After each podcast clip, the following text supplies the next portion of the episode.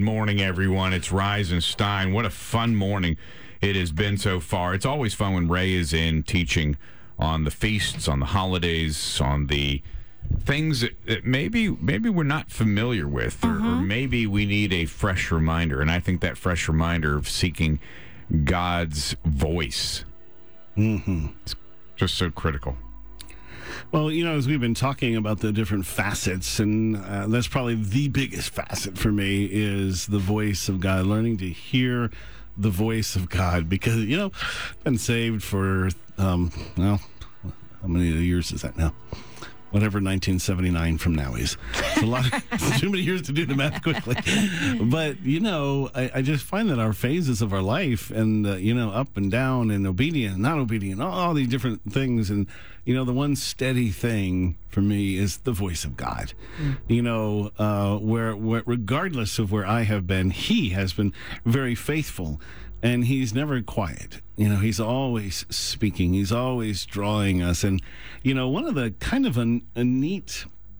It's been kind of added later in time, but one of the neat aspects of uh, Pentecost, especially, is this seeking of God's voice. And you know, we all do it just a little bit different, and that's fine. You know, some people, it's the word of God. It just speaks to them, and so they just read and read and read and read and read. Some people, it has more to do with worship and prayer, and they hear and they connect God in that way. And and some some it's it's prayer. So one of the neat aspects of Pentecost is all of those kind of come together. So you remember in in the first part of Acts, mm-hmm. Acts chapter one, they're gathered in what's called an upper room. Right. They describe it as a place they're staying, and where the small group of leaders, disciples meet to make decisions. So it's a small room, but this room from Acts one is we kind of get that thought in our mind and then we kind of stay with it. So, and we all, you know, I think all of it, it helps when we have a place, when we're going to encounter God. I found an old house that we used to live in. It was just, I had this back porch, uh, kind of a Florida room. And I, love that. And I, I miss that because it was where I encountered God so much and it becomes comfortable. So it, it is, there is a reality of this. Jesus would go off into the, the wilderness, into areas to pray. And so you got to find a place to connect to God. And, you know, we start talking about this upper room.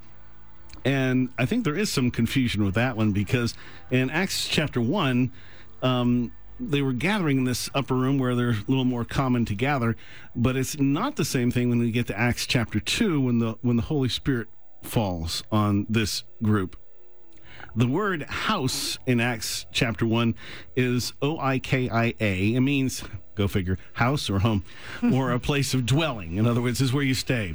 It's used to describe the place where they were sitting, basically. O I K I A. Uh, Okay, oikai. Oikia. Oh, okay. Oi, oi, oi, oi. So the yogurt means house yogurt.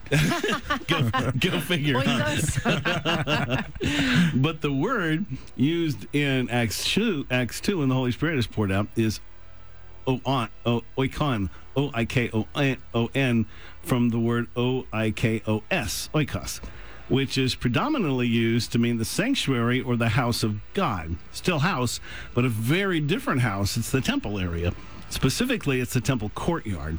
So, if you can imagine what the court, the temple looked like back in the day, there were four courtyards in the temple area. One was for the priests, one for the Israelites, one for women, and one for the Gentiles. So in that area, there is more than enough room for hundreds to gather and everyone to react to what happens when the Holy Spirit shows up. When we were in Israel, they showed us where there used to be this old burned out building, which was tradition of the upper mm-hmm. room. And we went into this kind of, I don't know, kind of a courtyard little area, small area. They said this also could have been it, but mm-hmm. neither one of those actually fit with what the scripture actually says, specifically the temple courtyard, which would have been the Temple Mount up there. So the day when Pentecost arrives, as it had for centuries, since the first Pentecost in Mount Sinai, when Moses received the Ten Commandments, these men are sitting together somewhere in the courtyard of the Israelites, these 120, when this awesome, whirring, roaring, like rushing, violent wind of a tornado blasts into the Temple Mount and into the temple courtyard of the Israelites, which is filled to capacity with men because they're all there for the temple services for the Feast of Weeks. So the Holy Spirit in voice and fire falls on this group of men. You can imagine they'd get your attention. They're probably sitting off to themselves to avoid persecution from the others on the Temple Mount. And suddenly, God draws all of us attention onto them. Whew. This hmm. wind shows up, this fire shows up, and they're all sitting there. So that's one difference is to is to think, are we out you know, hiding in this little room, not right. not so much. God's trying to bring us out because he wants to draw attention to us in the same way of Moses removing that veil. God's trying to get us out into the world. Mm. The other thing that's interesting is the switch that God makes from the Ten Commandments written on stone to what he says he's going to write on our hearts. Mm-hmm. So, on, on the negative side, as a Christian of all those years, I think about the times when my heart becomes stony, when it, it stops responding to God. So long after you receive the gift of the Holy Spirit, or when you when you were saved, either one of those experiences, you can fall away deep into sin, but still have salvation, still have the baptism of the Holy Spirit, and still have gifts that come with it. And it gets a little bit confusing because when you run into people that are living uh, well, there's just not words to describe it. They're just hellions. And, and you're thinking, what? I, I knew that person when. How is that possible? Well, the same reason that God chose to engrave his commands on tablets of stone, there's two kinds of letters. There's letters which are written and letters which are engraved.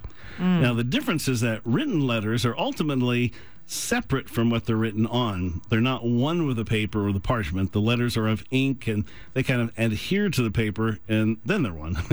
when letters are engraved, though, the letters themselves are from the same medium as that on which they're written. The letters are not something external, they emanate from the stone itself. So when he says, I will put my law within them and I will write it on their hearts, and I'll mm-hmm. be their God and they shall be my people.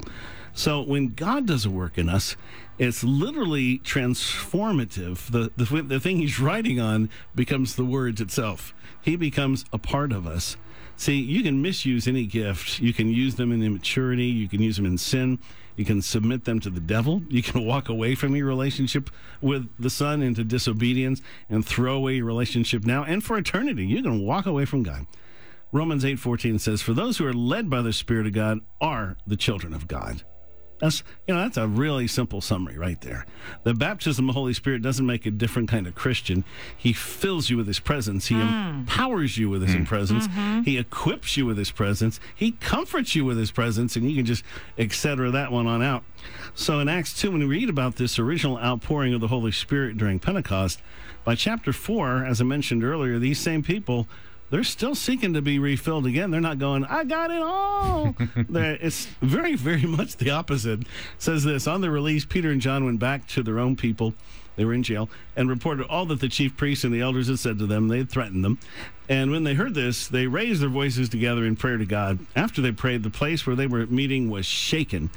And they were all filled with the Holy Spirit and spoke the word of God boldly. See again, filled with the Holy Spirit. So we're not talking about just a one time experience, but when you encounter God, you're going to have a desire for a constant refilling of the Spirit, which we need to change our world. Right they continually sought to be empowered to accomplish whatever task got assigned to them. So they kept getting filled and filled and filled and refilled. Mm-hmm. That's just the way it works. So I want to also throw that in as there, you know, it's the, the same difference of seeing yourself as this little upper room or seeing yourself as the temple courts of God. If we can change the way we see ourselves, see ourselves as God sees us, we're going to be in the place when God shows up. Hello. Mm. Hello. Is this thing on? Mm-hmm. Hello. All of this is at the Rise and Shine Facebook page, the Victory Facebook page, and blog.victory915.com. Part 9 coming up.